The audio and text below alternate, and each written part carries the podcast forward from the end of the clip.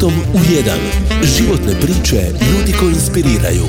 U razgovoru sa Živanom Podrug. Dobar dan, poštovani slušatelji. Evo ove prve proljetne, proljet, prave proljetne subote. Uh, moj današnji gost čovjek je koji sam za sebe kaže da je uh, sedamdeset šest godina na privremenom radu u Zagrebu, pa onda se ja sjetim da obično najduže traju stvari koje su privremene. um, pedeset jednu godinu radnog staža je skupio radeći u poslovima koji su mu ujedno bili hobi, u sportu, u glazbi, u plesu, odnosno u folkloru. Na različitim mjestima četiri je puta tijekom svog radnog staža bio glavni tajnik, četiri puta direktor. Jedan je od dvadeset dva sa zlatnom medaljom iz Atlante, zlatnom naravno rukometaškom medaljom. On je Josip Guberina, prijatelji ga znaju kao Joju. Dobar vam dan i dobro mi došli. Dobar dan i vama i vašim slušateljima. Ja sam malo razmišljala kad smo se mi upoznali, mislim da sam ja tek počela raditi u gradskoj upravi negdje dvije tisuće šesta. A vi ste organizirali neke sjajne koncerte na trgu ispred Vijećnice, ne znam, Lado, Mužek pjeva Sinatru. I na Svetom Nikoli, Nikola Šobić Zrinski, da. Sa simfonijskom orkestrom, sa zborom opere iz Splita i sa solistima opet šibenskim uglavnom, Hrid Matić i e, drugi. E, radio sam ja i koncerte u Zagrebu vezano uz klub Šibenčana. Bi tri koncerta smo odradili s kojim skupljali novce za otkup e, društvenih prostorija u Zagrebu, tako da sam dosta participirao u tom kulturnom dijelu i kao poklon rodnom gradu.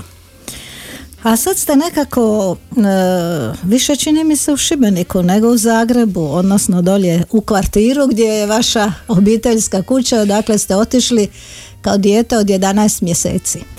Je, pa kaže ovoga narodna Levojica se vraća na mjesto zločina. E, vraćam se u Šibenik jer mi je tu prekrasno, zdravstveno mi jako pomaže. Ajmo. Imate te super boju, mora da ste stalno negdje u džiru dole pod ocu i po rivi. Je, je, je, je, puno sam vani, puno šećem uz more, imam jednog maloga psića koji mi pomaže, tako da sam tri do četiri sata dnevno vani u šetnji, u hodanju i jako mi dobro to par čini. I nekoliko mjeseci godišnje u Šibeniku, je li tako? Pa u principu dođem po dva tri mjeseca, sve, sad će biti drugi, treći mjesec, dođi ću opet u sedmom i osmom i vjerovatno negdje onda u jesen. Malo kombiniram Istru, malo Šibenik, ali uglavnom u Zagrebu sam samo kad je ono hladno i kad koristim benefite centralnog grijanja.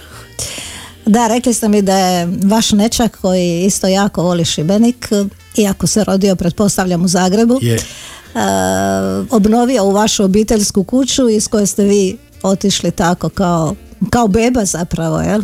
Je, je, imali smo sreću, e, to je inače e, fortifikacijski objekat na e, vrtlu uz kuću je bila puškarnica i kula ulaza u grad i uz e, veliku suglasnost i pomoć konzervatora uspjeli smo to rekonstruirati.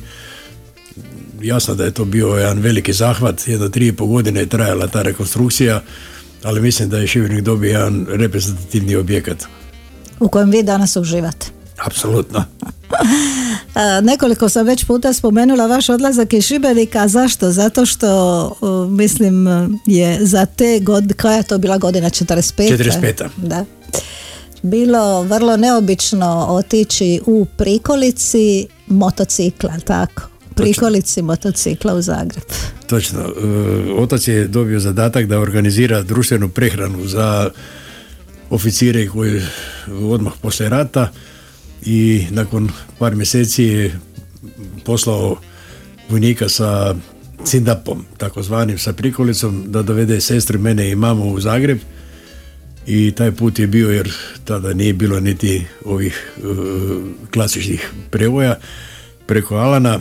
Ovoga, u, u Cindapu put je trajao cijeli dan, to mi pričaju, dakle ja ne pamtim jer sam bio premali, ali znam da smo sestra i ja bili u prikolici, a mama otraga na sicu iz zabojnika i tako smo došli u Zagreb. I tako deset sati. Je. Yeah. U Zagrebu Uh, odmah ste se nekako počeli baviti glazbom. Rekli ste mi da ste note naučili prije od uh, brojki i slova. Naime, vaši roditelji, posebno mislim vaša mama, su jako radili na tome. Ne znam da se je. Uz ostalo i glazbeno obrazujete još kao djeca. E, majka nije radila, ona se posvetila odgoju sestri i mene. E, logično da je htjela iskoristiti sve što je grad tada pružao, tako da smo i sestra i ja uz redovnu školu završili, ona je završila baletnu i glazbenu, a ja sam završio glazbenu, i s tim da sam se paralelno ovoga sa sazrijevanjem počeo baviti i sa sportom, ali je činjenica da sam prvo naučio slova, svirao sam harmoniku, sestra klavir i plesala je balet, tako da smo imali jednu dosta široku kulturu u startu. I mislim da smo to dosta dobro iskoristili, jer evo, kasnije mi je život pokazao da sam i te hobije i tu u, u edukaciju koju sam stekao u mladosti uspio pretvoriti u poslove koji su mi stvarno činili ogromno zadovoljstvo, jer i rad u školi i kasnije u sportu stvarno mi je bilo prekrasno, jer u školi sam radio kao nastavnik tjelesnog i glazbenog odgoja, dakle predmete koje klinci obožavaju, i bilo mi je stvarno predivno, a paralelno s tim sam uspio i raditi ovoga i druge stvari. Dakle, spomenut ćemo, mi bili ste i maneken, evo to yes. nisam rekla, to nisam rekla. Ne, ali, znate vi onu emisiju koja je išla nedjeljom popodne na Radio Zagrebu, zvala se Sport i glazba, eto tako je nekako izgledao i vaš život. Radni vijek i vaš život, sport i glazba. Nije to uvijek, vjerujem, bilo lako ni jednostavno, ali ste ipak na neki način svoj, svoje hobije pretvorili u svoj posao. Apsolutno. Što je ipak privilegija. Pa je, ja sam sve posle koje sam radio, radio sam sa velikim zadovoljstvom, dakle nikad nisam odlazio na nijedan od tih poslova sa nekakvom, s nekakvim grčem ili s nečim, jer znam i znao sam da uz određeni trud koji nije bio malen, ovoga da se može napraviti puno, tako da sam paralelno sa, sa školom radio i kao učitelj skijanja i na snijegu i na vodi. Dakle, bio sam stvarno... Ovoga... Da, sve ćemo mi to uh, spomenuti, uh, ali ajmo svirati. Evo, za početak rekli ste, a moramo šibensku baladu, je li tako? Hvala. Šibenska balada i Klapa Šibenik po izboru mog gosta Josipa Guberine.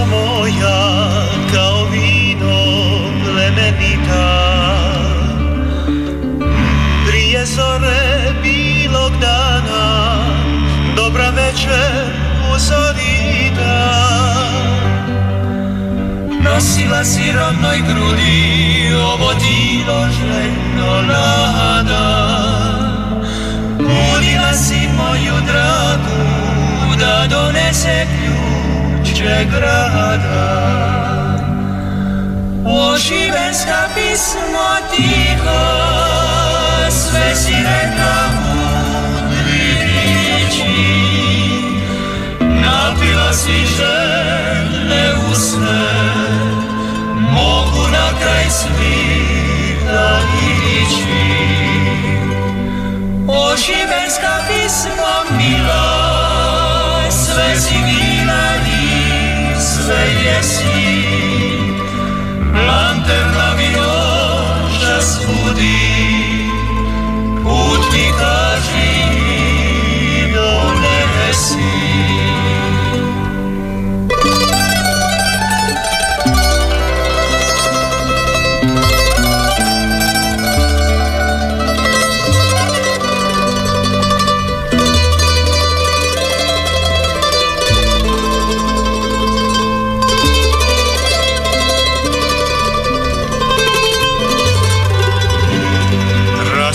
se svud po svitu to šibensko staro sime, da se negdje u samoći spomene i tvoje ime. Ala si ka zlatna kiša natopila zemlju suhu, da nam opet rodi pismo o ljubavi o kruhu. O šibenska pismo tiho, sve si rekla u dvi riči, napila si žene usne. Josip Guberina, moj današnji gost, čovjek koji je u mirovinu otišao s mjesta direktora muzičke produkcije Hrvatske radiotelevizije, a svoj radni vijek počeo, počeli ste svoj radni vijek zapravo kao rukometaš, jer ste profesionalno igrali rukomet. Točno, pet godina imam radnog staža jer sam bio u ekipi državnog prvaka rukometnog kluba Medvešćak. Tada se taj sportski rad ovoga, mogao verificirati uz određene doplate, jasno, ovoga, osiguranje i svega ostaloga, tako da sam tu krenuo sa prvim radnim mjestom, pod navodnicima. De. U međuvremenu sam završio pedagošku akademiju i visoku školu za fizičku kulturu i zaposlio se na osnovnoj školi kao nastavnik i to jedanaest godina. De. Da, rekli smo da ste predavali i ovaj tjelesni I odgoj glazbeni. ili fizički i glazbeni, jer smo Odgojno. već zaključili da ste note uh, naučili prije slova i brojke. Međutim, ono što mi je drago što ste mi rekli, to je da ste puno radili u ovim slobodnim aktivnostima u školi, pa između ostalog ste uveli folklor. Evo sad, odakle ta veza vaša s folklorom? Pa ja sam kao harmonikaš počeo raditi u Joži Vlahoviću na, kao repetitor na njihov... To je kulturno-umjetničko društvo. Kulturno-umjetničko društvo Joža Vlahović.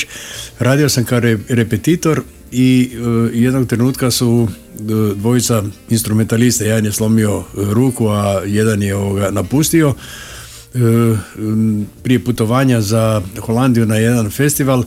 Sam kao fizički sposoban, da tako kažem, uh, ovoga, uspio zamijeniti uh, uh, dvojicu plesača, tako da sam tu počeo prvi, prvi plesne korake u Vlahoviću. Dakle, kombinirao sam i ovoga repetitarstvo i, i ples. I onda smo u školi isto tako ovoga uveli folklor kao jednu od aktivnosti, s tim da smo čak bili u dva navrata i prvaci Hrvatske sa dječjim zborovima i folklorom. To su natjecanja bila u glavno u Karlovcu, Varaždinu. Nekad je to bilo ovoga, moram priznati, malo ovoga jače organizirano nego danas i interes je bio izuzetno velik. Danas uz ovu tehnologiju klinci puno više ovoga sjede uz telefone i slično. Nažalost, nažalost. Da, nažalost.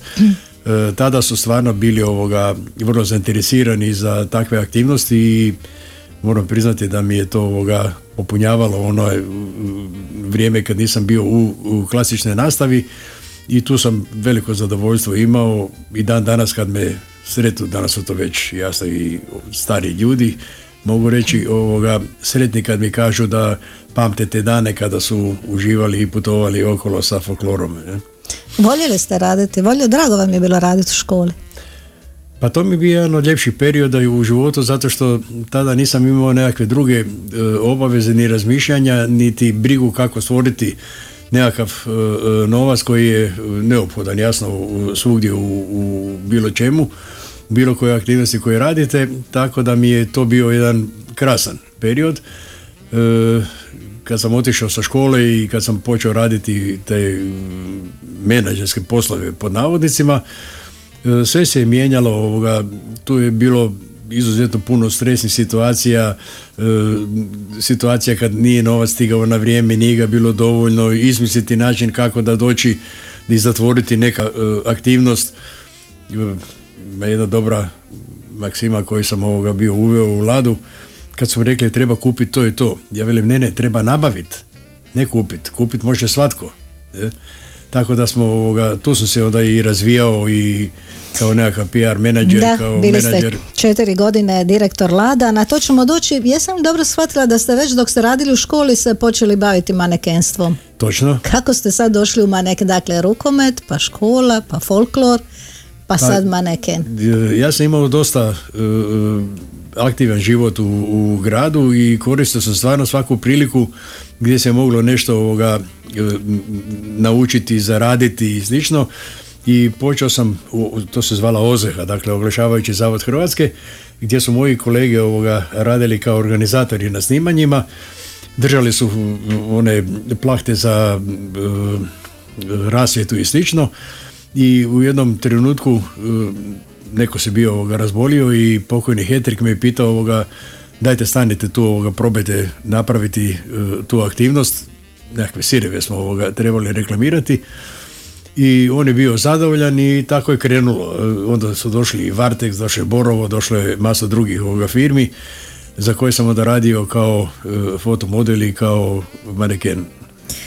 Dobro ste se snašli, postali ste ono baš pravi, kako bi rekli, Zagrebčanac, za, Zagrebčanac. Burger. Ili kako moja kolegica Nataša kaže, zanimljivo je vidjeti čovjeka, ima onako šibansku fizionomiju, a govori malo ono kontinentalnim naglaskom.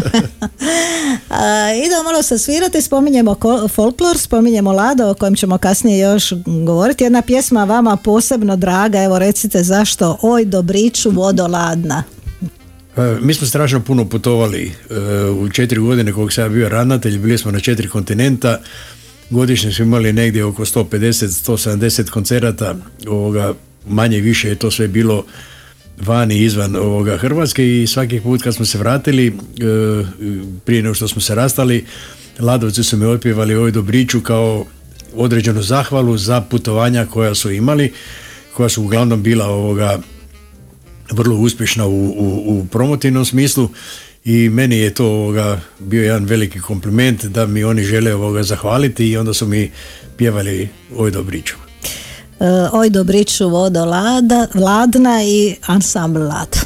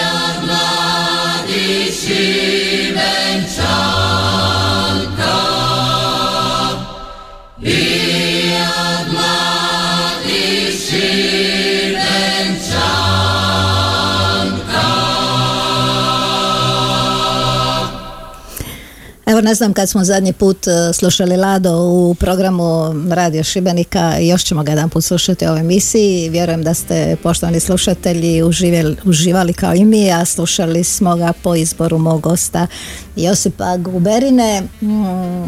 Dakle, škola, i onda ste se nekako ubacili u ove sportske vode, ne znam, počeli su sizevi, ali siz... Da, imao sam jedan uh, incident, uh, pao sam preko lopte u školi i imao sam potres mozga, i u tom periodu uh, rekuperanja, što bi mi rekli, uh, nisam smio ovoga ništa raditi fizički. U međuvremenu su se po- osnivali ti sizovi za fizičku kulturu, i kolega jedan koji je bio na, uh, kao tajnik usiza, dakle na nivou grada, me je pitao jel bi došao raditi ovoga kao tajnik siza na Trešnjevci, to je jedna od većih općina u gradu, ja sam se bojao, s obzirom da nikad nisam radio kancelarijski posao i uglavnom sve što je bilo, bilo je vezano uz taj praktični rad u školi i slično. Međutim, malo sam se prepao bio, moram priznati, kakve će biti posljedice, hoće li moći raditi fizički dalje ili ne. I onda sam krenuo prvo kao volonter u tom SIZ-u i shvatio sam da to nije samo posao u kancelariji, nego da je to kreativan posao, da se to radi i o investicijama, da se to radi o maksimalnim programima, o unapređenju svega. I to me zaintrigiralo i tako sam krenuo prvo kao osam godina kao tajnik Sofke Zagreba, onda sam bio osam godina tajnik Saveza za fizičku kulturu Zagreba, tako da sam šesnaest godina u komadu bio teoretski prvi, drugi čovjek za sport u Zagrebu, kao dotepenec.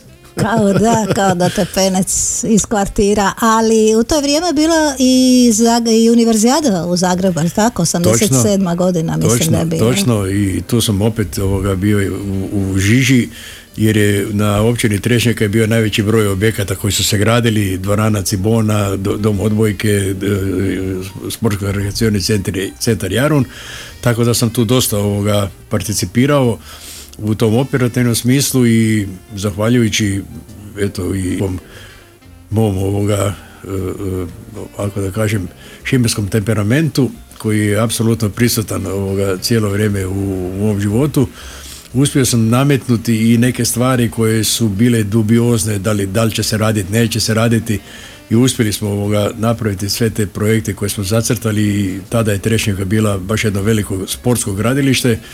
I dan danas ovoga spada sigurno u, u, u vrh tih sportskih centara u Hrvatskoj, uključujući i Mladost sa bazenima, atletskim stadionom, jako puno sportskih terena koji su rasvjetljeni u međuvremenu, tako da su rok trajanja i, i korištenja je bio ovoga jako povećan i tu sam isto ponosan na taj dio posla. Da, i Zagreb je doživio onako baš jedan procvat i kao grad, ne samo u tom sportskom smislu. Znam da su se obnavljale i fasade u gradu, da je puno uloženo i u grad i u sportske objekte, a vi sami kažete nakon toga se takva jedna situacija nije ponovila, ulaganja u grad. Pa, nažalost, ovoga, to se sad vidi po tome da su masa objekata je zatvorenih, ne samo u Zagrebu, nego i inače u Hrvatskoj, Splitska arena, Zagrebački dom sportova, dakle, ja bih rekao, dosta, dosta su zanemarene te infrastrukture koje su objektivno osnov za sve, jer ti ako nemaš objekat, ne možeš ti ni dovući ovoga, mlade ljude da se ovoga bave i da se razvijaju, tako da je to možda jedan periodu u, u, osim ovih dvorana koje su bile rađene za svjetsko prvenstvo u rukometu. Evo sad je prvi objekat koji radi i završava Osijek, ali svi ostali stadioni su stvarno ovoga, i dvorane i sve je to jednom dosta lošem stanju za, za nekakvu, s obzirom na rezultate koje postižemo u sportu inače. E, znači, počeli ste s rukometom, e, kasnije ste bili i direktor jednog e, rukometnog kluba, je li tako? Rukometnog kluba Modaja Tuing. Pa ste bili direktor košarkaškog kluba. Košarkaškog kluba Zagreb. Kad je u njel onda igrao naš trener Milan Muno. Ja sam, on je, ja sam s njim potpisao prvi profesionalni ugovor i on to vrlo često ovoga govori, veli da je kao igrač tada bio velik kao kuća, jer kad je tati rekao ovoga i donio novac, pa veli otkuda ti to, veli šta, prodaješ drogu, veli ne ne, od sporta. Da, bio je baš on nedavno tu, s obzirom da Šibenka opet dobro igra. Bili ste onda uh, glavni tajnik Hrvatskog rukometnog saveza. Točno. Jeste li u svojstvu glavnog tajnika saveza jedan od nositelja ove zlatne medalje? Ne. ne. E, princip je ekipa u kojoj dolaze na e, olimpijske igre da imaju tehničko vodstvo. To se zove team leader, dakle čovjek koji koordinira poslove između organizatora, između svjetske e, rukometne federacije i e, samog sustava natjecanja. Ja sam bio team leader te hrvatske reprezentacije, e, tehnička osoba, da se razumijemo, ovoga, ne u, u sportskom smislu, ali bez koje objektivno masu stvari bi se drugačije razvijalo, jer tu su radi o pripremama, o nabavci stvari, organizaciji treninga, svega ostaloga, dakle to je jedan dosta ovoga, e, e, ključan e, e, posao koji smo Kljajić i ja, s obzirom da je Kljajić smjerom bio u osnovnoj školi i kao dugogodišnji prijatelji smo vrlo ovoga kvalitetno surađivali i vrlo brzo rješavali stvari koje su se pojavljivale, tako da je i on jednog trenutka kad smo odlazili na pijedestal olimpijskih igara po, po medalju, kad su ga pitali ili pa koji, kako smo došli do tog ovoga rukometnog uspjeha, on je rekao njemačka preciznost u hrvatskim uvjetima. E? I onda je to naglasio ovoga, upravo tu suradnju koju smo imali i sa ekipom i sa organizatorima, i to je urodilo plodom, eto, prva olimpijska medalja za Hrvatsku u kolektivnim sportovima. Vjerujem da su olimpijske igre jedan posebni doživljaj za svakog sportaša, ali isto tako i za sve ostale koji sudjeluju u organizaciji. Pa tad je bilo u svijetu šest milijardi ljudi. petnaest hiljada ljudi je bilo u olimpijskom selu, od tih petnaest hiljada ljudi samo neki su imali sreću da dođu do tog pijedestala. I danas kad vidim sliku tog pijedestala i e, te medalje oko igrača, i kad vratim sliku natrag ovoga u, u svoj život, to je sigurno jedno od najljepših doživljaja koji čovjek može ovoga poželjeti. Najbolji na svijetu, stvarno je nešto što je ovoga pamtljivo. Kad govorimo o olimpijskim igrama, spomenimo i da ste jedno vrijeme bili glavni tajnik Hrvatskog olimpijskog odbora. Je, je. E, kad sam završavao mandat u Ladu, molio me kolega koji je bio glavni tajnik olimpijskog odbora da se vratim natrag u sport, da sam tamo puno korisniji, širi dijapazon poslova, e, poznanstva i, i, i status koji sam imao u međunarodnim organizacijama mu je bio vrlo interesantan, jer je to njemu bilo olakšanje, i ja sam prihvatio da se vratim natrag kao direktor Ureda za olimpijski program. On je nažalost u međuvremenu umro i onda su mene imenovali kao v d tajnika do izbora glavnog tajnika, i jedanaest mjeseci sam obavljao ovoga posao kao v d tajnik Hrvatskog olimpijskog odbora. E da, sve je to jasno, rukomet, košarka, sve, ali kako je došlo do skijanja? Međutim, zaustavit ćemo se, malo ćemo svirati skijanje i skijanje na vodi, moram to reći. Toše Proeski, zašto ste, evo, između Lada, šibenskih pjevača, malo mi je bilo onako neobično, Toše Proeski, zašto on? E, ja sam u funkciji ravnatelja glazbene proizvodnje na Hrvatskoj radioteleviziji imao mogućnost kreirati masu e, koncerata, masu emisija u kojima sam e, pokušavao pomoći, u bukvalnom smislu riječi, pomoći ovoga hrvatskoj e, zabavnoj glazbi, i tu sam se e, sprijateljio sa jednim vrlo e, osjetljivim čovjekom. E, e, on je Miroslav Drljačar, Rus, dakle jedan od kompozitora čije tekstove i glazbu izuzetno cijenim, e, poštujem jasno i sve ostale ovoga, pogotovo što sam prijatelji sa Ninčevićem i sa drugima, e, međutim njegova glazba je nešto što me apsolutno ovoga e, nadahnjuje, i jako puno u toj njegovoj glazbi nalazim sebe i, i svoje emocije.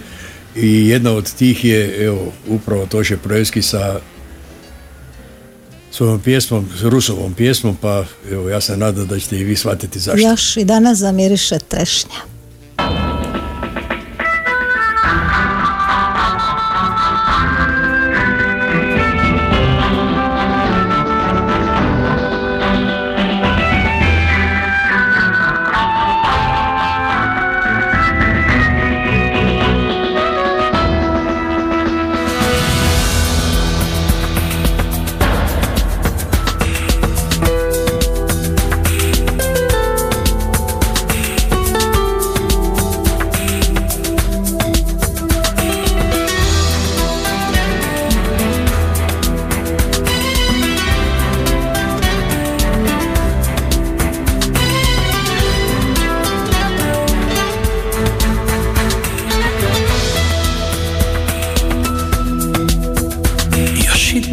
Zamiriše tre pješnja u proljeće kao davno prije. Jedna trešnja danima daleko, tamo gdje me već odavno nije. Rekao sam kad poći sa morom, uzmite mi i kuću i njivu, samo trešnju ostavite staru, kad navratim da je vidim živu.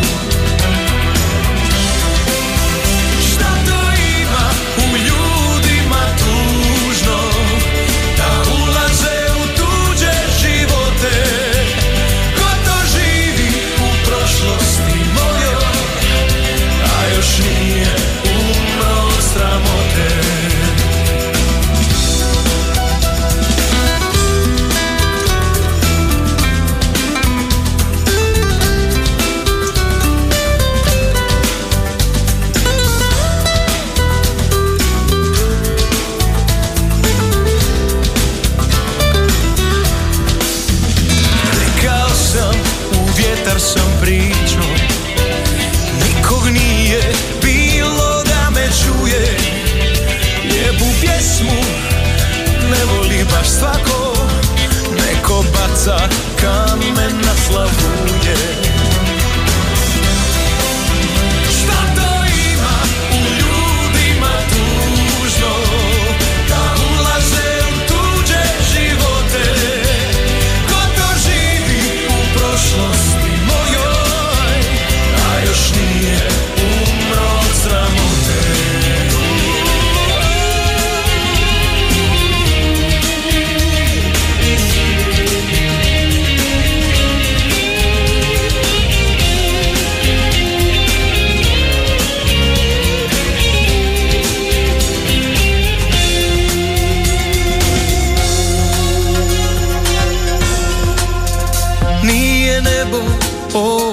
Što vam nude nije sunce od zlata i moći, kad bi mogli prodali bi Boga, njima niko ne može pomoći.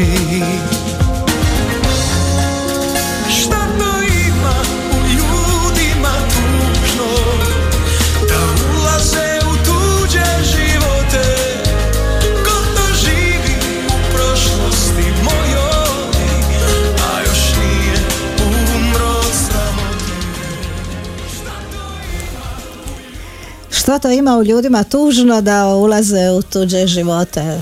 Jedna duboka misao. Je, je, apsolutno. I nažalost se to ovoga u našem društvu često dešava, da ti se vire u tanjur, što kažu. Da, lakše, ili, se, baviti, lakš, lakše se baviti tuđim životima, jel? Je, nego je. Srediti svoj. A ovo je baš i jedna i izvedba fenomenalna, jedan pjevač koji je ovoga nažalost prerano otišao i mislim da je on ostavio dosta traga u, u hrvatskoj glazbi, tako da sam nisam ga uzalud odbirao. A vi ste ostavili dosta traga, vjerovali ili ne, u hrvatskom skijanju i posebno u skijanju na vodi. Ajmo od skijanja. Kako ste počeli skijati? Dakle, A... jedan od dotepenec. Kad sam došao na fakultet za fizičku kulturu, jedan od predmeta je bilo i skijanje na snijegu i došli smo u Begovo razdolje kao studenti, Hilda Cajer pokojna i ja, jedini smo bili da nismo imali apsolutno nikakav doticaj sa skijanjima i profesor je rekao ovoga, spustite se dole, ja mu velim kako da se spustim, pa nemam pojma. Spuštaj se, ja krenem i jasno odmah na nos, Hilda je za mene, a kako je ona bila plivačica i sportski uh, nastrojena, okrene se meni i kaže, znaš šta, mi ćemo to brzo savladat, mi ćemo biti bolji od njih. I tako je krenulo, nije bilo žičare, pješke smo morali se dizati da bi ovoga napravili određeni lik, dok su oni napravili jedan ili dva puta dizanje, mi smo napravili po tri, četiri.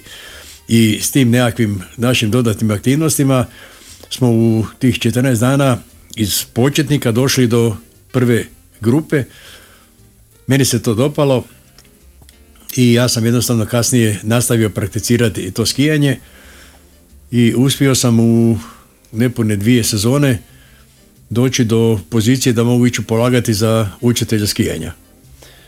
I tako je krenulo. I tako pedeset godina sam bio učitelj. A čega, to bili ste i učitelj učiteljima skijanja? E, to, je, to je došlo ovoga...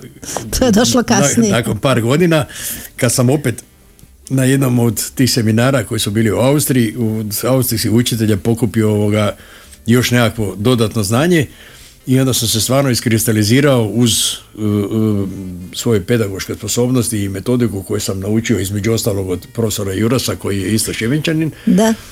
Ovoga, uspio sam doći do pozicije da uh, postanem demonstrator. Uh, ne da demonstriram protiv, nego da, poka- da budem prezenter za, za, ta, na tim tečajima sa učitelje skijanja, tako da sam jedno skoro trideset godina sam bio ovoga učitelj za učitelje i paralelno s tim radio na učiteljskim na ovim tečajima skijanja i okolo sa ovim turističkim agencijama. Rekli ste mi ono svaki vikend negdje od dvadeset devetog jedanaestog do prvog maja, po četrdeset pet do pedeset dana skijanja smo mi znali imati. A kako je onda sad skijanje na vodi? Kako je to, kako je sad to došlo iza ovog skijanja na snijegu? Pa, uh, vi ste bili među prvima, među pionirima je, je, je, skijanja na vodi. Među prva tri. Prva tri, da. Uh, profesor Vucelić koji je bio da, pred, predavao je daktilografiju i imao brata u Americi koji je bio prvi koordinator uh, Apollo leta u svemir i on je bio kod njega na par mjeseci i tamo je vidio skijanje na vodi i donio jednu skiju za skijanje na vodi u Zagreb, kako smo se mi inače družili po nekim drugim ovoga, aktivnostima. Veli on, ti si skijao ovoga, na snijegu, da li bi ti probao da to vidimo šta napraviti? Tada nije bilo ni čamaca ni ničega i imali smo jednoga, znali smo jednoga kolegu koji je ovoga, arhitekta koji je imao gliser i onda smo na jezeru Čiček kraj Zagreba počeli se educirati, gledali, imao je nekakve snimke ovoga filmove male i tako smo krenuli sa skijanjem na vodi.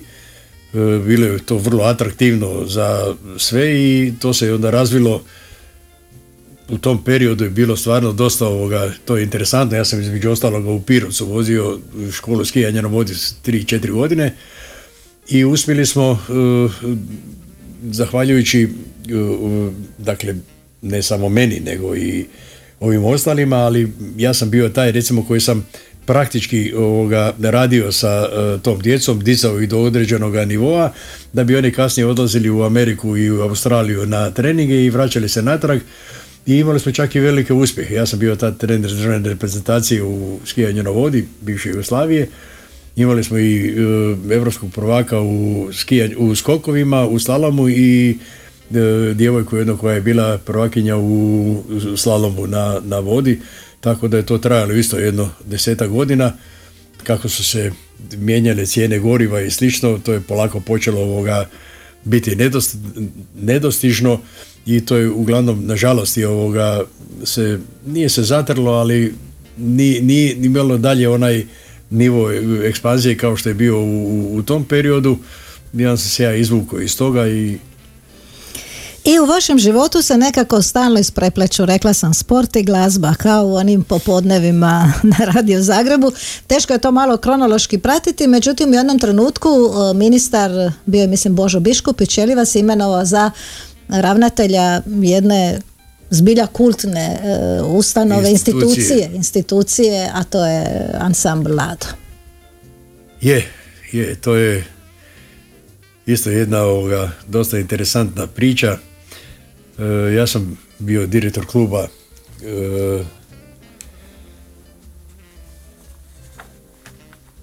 ajde, relativno zasićen i pozvali su me bili iz Lada, kako sam ja sa Ladom pratio njihove koncerte i druženja, jel bi ja se kandidirao za ravnatelja. Je?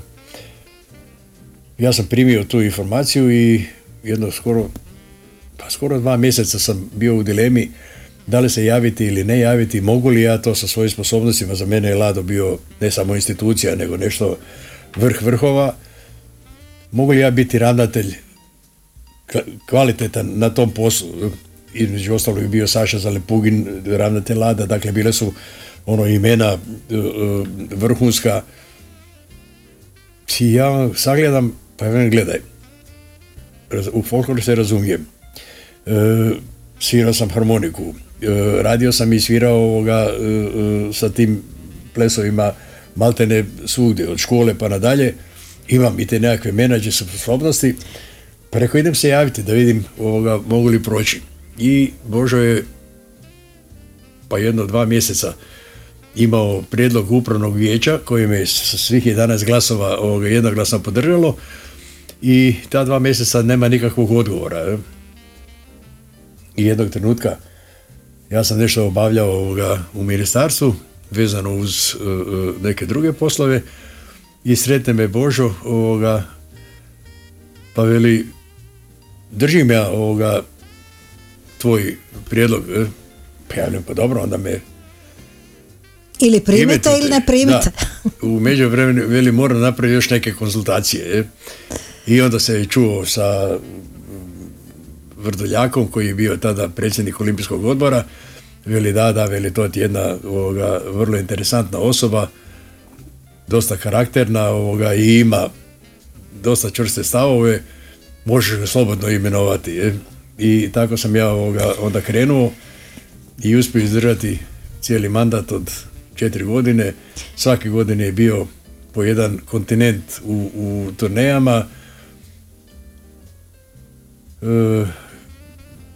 dosta sam, dosta sam ovoga nametnuo nekih novih stvari. Koji bili ste je jedan od prvih menadžera u kulturi, u, u Zagrebu i u Hrvatskoj općenito. Pa, ja sam dobio nakon dvije i pol godine e, odlikovanje od predsjednika Tuđmana kao prvi menadžer u kulturi, jer sam, već sam spomenuo, bio ovoga, maksima mi je bila ne kupiti, nego nabaviti. Dakle, ja sam uspio, zahvaljujući i drugima, ne samo meni, dakle, tu su bili i ovoga, stari Ladovci, prijatelji Lada, Davor Štern, koji nam je ovoga, omogućio da kupimo prvi razglas, da kupimo prvi kamion vlastiti, iz Eurlina su nam poklonili mali auto ovoga A klasu, pa Vito kombi. Dakle, stvorili smo jedan ogroman, ogroman ovoga pogon. Zašto? Često smo dolazili na koncerte da se ništa nije čulo. Na trg dođeš i ne čuješ ništa. I onda smo dali prigovore tim organizatorima, pa rekli smo, čujte, vi morate nam dati ovoga uvjete da se čuje, da se muzičari ovoga e, ozvuče i slično. E. I jednostavno nismo uspjeli to ovoga rješavati i na jednom putovanju u Indiji smo vidjeli, prvi put smo se susreli sa e, podnim mikrofonima. To su mikrofoni koji zatvaraju kao kupola ovoga zvukove i prvi put smo dobili e, pravi zvuk Lada u dvorani zahvaljujući e, e, tom novom instrumentariju. I onda mi je ovoga, kao nije sredila ideja, nego jednostavno sam shvatio da je to jedini način da sami sve nabavimo i da onda kad ponudimo, da podenim, po, po, ponudimo kompletno ovoga uslugu i sa rasvjetom, i sa razglasom, i sa baletnim podom. Dakle, baš je ovoga bila jedna velika ekspanzija ovoga u Ladu u tom periodu i mislim da i dan danas ima još ovoga efekata od toga što smo ovoga tada radili. Da, moćno zvuči Lado, a što pričate o Lado, najbolje da ih poslušamo. Evo, vi ste izabrali Ladarke u, to je njihova, u izvedbi. Da, to je njihova apsolutno najljepša slika i mislim da će kroz to da će se sve čuti i vidjeti. Ladarke i Lado po izboru mog gosta Josipa Guberine.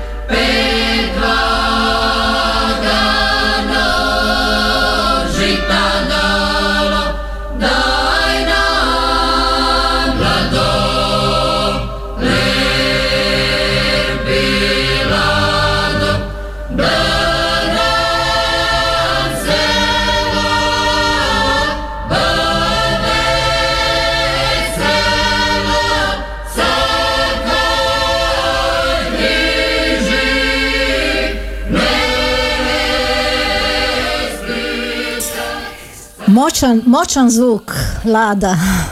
I jako prepoznatljiv. Da. E, rekli ste svake godine jedan kontinent. Koliko su ono bili u Južnoj Americi dana? Koliko koncerata? U, trideset i, u dvadeset šest dana, osamnaest koncerata, devet gradova, uglavnom nastupi za domaće stanovništvo, dakle relativno malo ovoga za dijasporu, ali stvarno gdje god smo došli to je bilo takvo izrađenje i takvo oduševljenje da smo imali otvoreno. Bili ste ono, gdje ste bili, na danima kulture u Moskvi, je li, gdje ste isto napravili? Da, Darmar smo napravili. Darmar.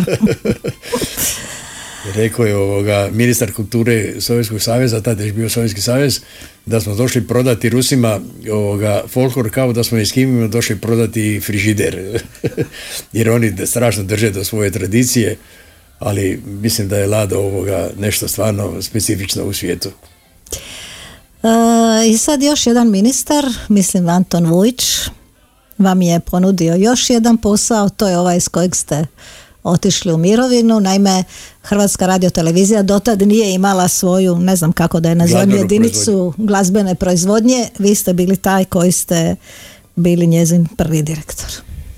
E, ona je bila kao ustrojena kao jedinica, ali ne kao podružnica ravnopravna sa radom i televizijom. Mm-hmm. A s obzirom na tu vrijednost koju ima i simfonijski orkestar i tamburaški orkestar koji je jedinstveni orkestar na svijetu, Big Band koji je ovoga, sigurno spada među bolje ovoga džesističke ansamble, zbor i programi koje su oni mogli raditi ne samo za snimanja za radio, nego i za stvaranje određenih koncerata i vlastitog prihoda sredstava. Bilo je interesantno da se napravi takva jedna samostalna podružnica. I eto, ja sam imao sreću da sam bio ovoga biran za prvog tog ravnatelja i u tri put ili če, tri puta su se bili mijenjali zakoni i bila imenovanja ponovno na sve te rukovodne funkcije. Evo, ja sam do mirovine ovoga uspio biti biran za ravnatelja glazbene proizvodnje i isto tako mislim da smo napravili dosta ovoga lijepih koncerata. Da, izveli ste na neki način tu glazbenu produkciju vani, odveli ste među ljude, bili ste, rekla sam, i u Šibeniku. Je, je, je. I, između ostalog, recimo, sva četiri tenora smo u Puli radili kao ovoga samostalne koncerte i to sa baš velikim ovoga njihovim zadovoljstvom, dakle samih i ovoga solista, tako da smo imali otvoren ono carte blanche, što kažu, kad god smo poželjeli negdje nešto ovoga napraviti, cijenili su nas jako i imali smo i dosta turneja sa njima, tako da ono što su očekivali, to su i dobili. Dakle, bilo je ovoga, bili smo maltene na tržištu. Kad spominjemo Šibenik, onda moramo spomenuti neke ljude s kojima ste ovdje surađivali i radili na tim glazbenim programima. Branko Viljac, Dragan Zlatović. Je, je, oni su apsolutno ovoga bili ti koji su mi davali sve informacije, nudili određena rješenja. Dakle, kao tim smo djelovali i ja mislim da je to i ostalo ovoga, u sjećanju mnogih Šibenčanima, jer se recimo Nikola Šubić-Zrinski na tvrđavi Svetog Nikole, ja mislim da je bio uz Karminu Buranu najjači ovoga koncert, to je bilo preko sto osamdeset izvođača, stvarno je bilo ovoga pa, dojmljivo. A sad opet na sport. U Hrvatskoj radioteleviziji, radeći na Hrvatskoj radioteleviziji, osnovali ste Jedriličarski klub. I opet je tu bila suradnja s jednim našim dragim prijateljem, nažalost nema ga više među Toče, nama, Toče Ante Gradnik. I bili ste uspješni, bili ste na je, raznim jedriličarskim regatama. Je. E, mi smo imali e, princip, to je primjenjuju i drugi, e, novinarske ekipe, e, er te el-a, Nove, e, Radio Rijeke i e, još imali nekoliko ovoga timova, imali smo novinarske regate, međutim mi smo osim te novinarske regate sudjelovali i na ovim pravim regatama i tu smo uz pomoć skipera koji su bili uglavnom ovoga profesionalni jedriličari bili dosta visoko plasirani. Najveća nam je bila nagrada kad smo bili treći u klasi na Barkolani, što je fantastičan uspjeh, to je preko tisuću brodova ovoga, se javlja na, na takvim regatama, a i inače smo ovoga, znali vikendima se doći, pripremati i vježbati, tako da smo to dosta ozbiljno shvatili i bilo je veliko zadovoljstvo. Odakle ste ono jedrili? Od Turske do Dubrovnika? Od, od Bodruma do Dubrovnika, da. Košarka, rukomet, skijanje na snijegu, skijanje na vodi, jedrenje. Su to svi sportovi? Ili možda ima još neki? Tenis, rekreativno, ali nažalost više ne mogu. Evo nas gotovo na samom kraju, ali ne na kraju. Jedna pjesma meni posebno draga, vi ste je odabrali, Oči boje lavande. Evo, još koju minutu, moj gost je Josip Guberina.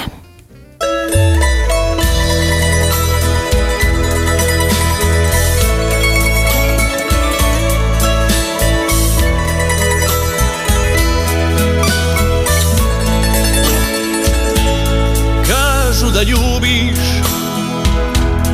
nekog poema, skitnicu neku, da druga si žena, a ja sam skoro lud od tvoga otrova i molim se pred ikonom svetom ljubavi moja.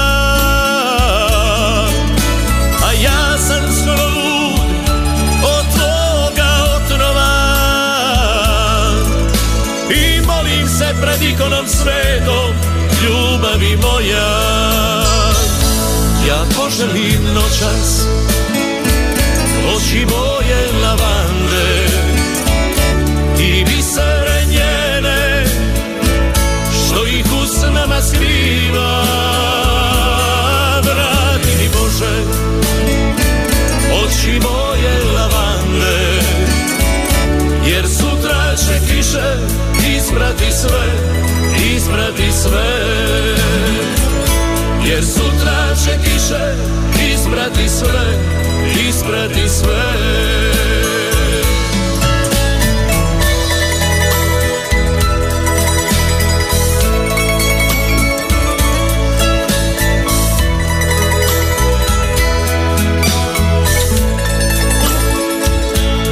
Mjeseca srebro i sunca sjaj, tuga i bol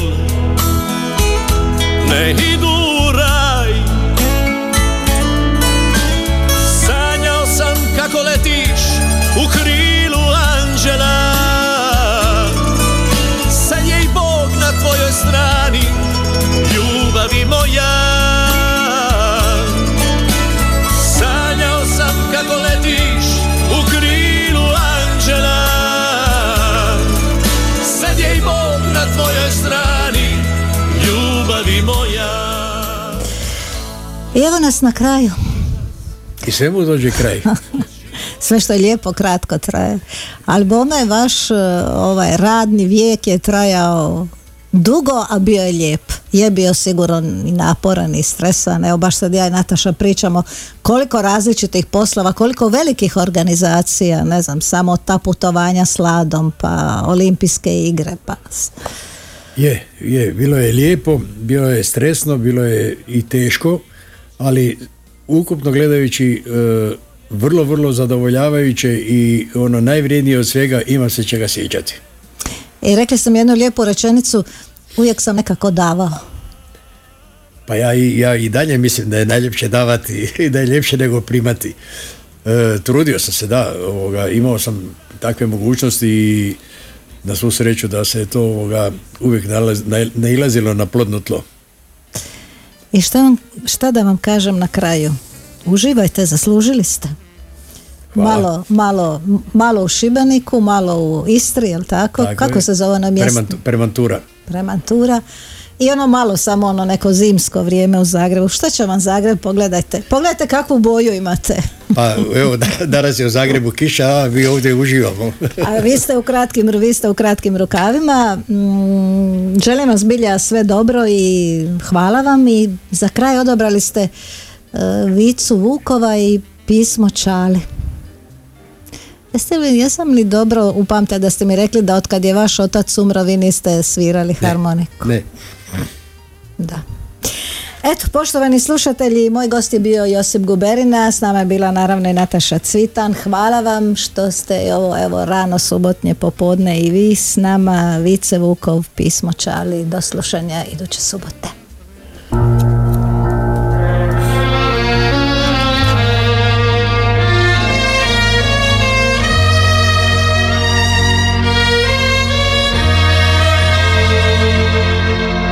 Sad sam resa, doša sam velik, mater govori da sam ti nalik i da sam isti. Kad tvoja slika, kad si se ono s materom slika, čale moj.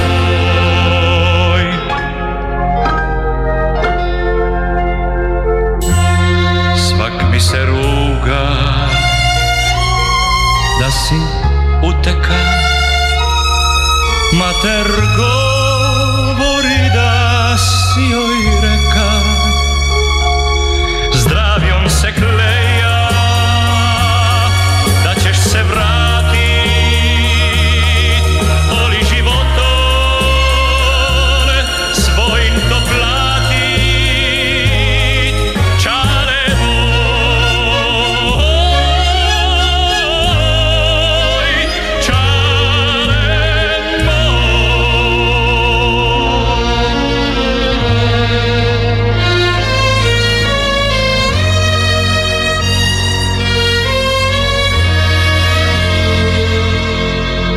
Nosim jaketu žutu i gače, časi posla mi tisne i kraće, mater je uvijek u tvojoj vešti,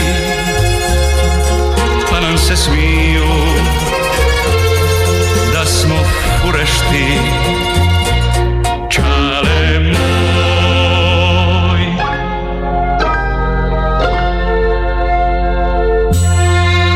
tija bi čale ka druga dica, je mat uza se svojega oca, s tobom se igra, uz tebe leža, slušat te pričat, uvijek te gledat, čale moj, čale moj.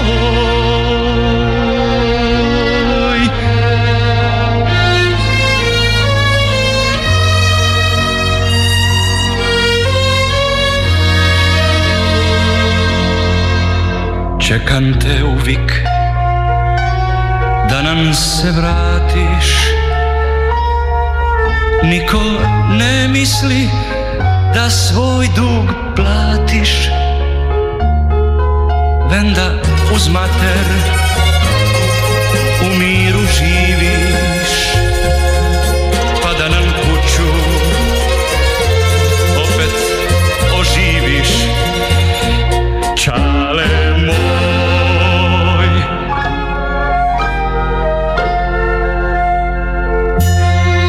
mater će umrit velog jada, ko će pogledat na mene tada? Vrati se čale,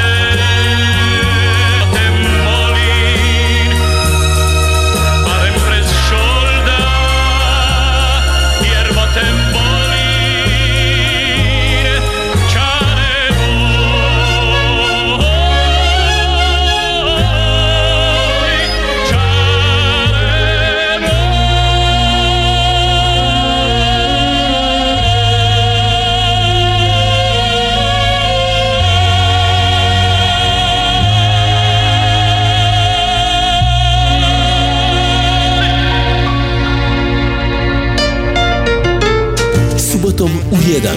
Životne priče ljudi koji inspiriraju. U razgovoru sa Živanom Podrug.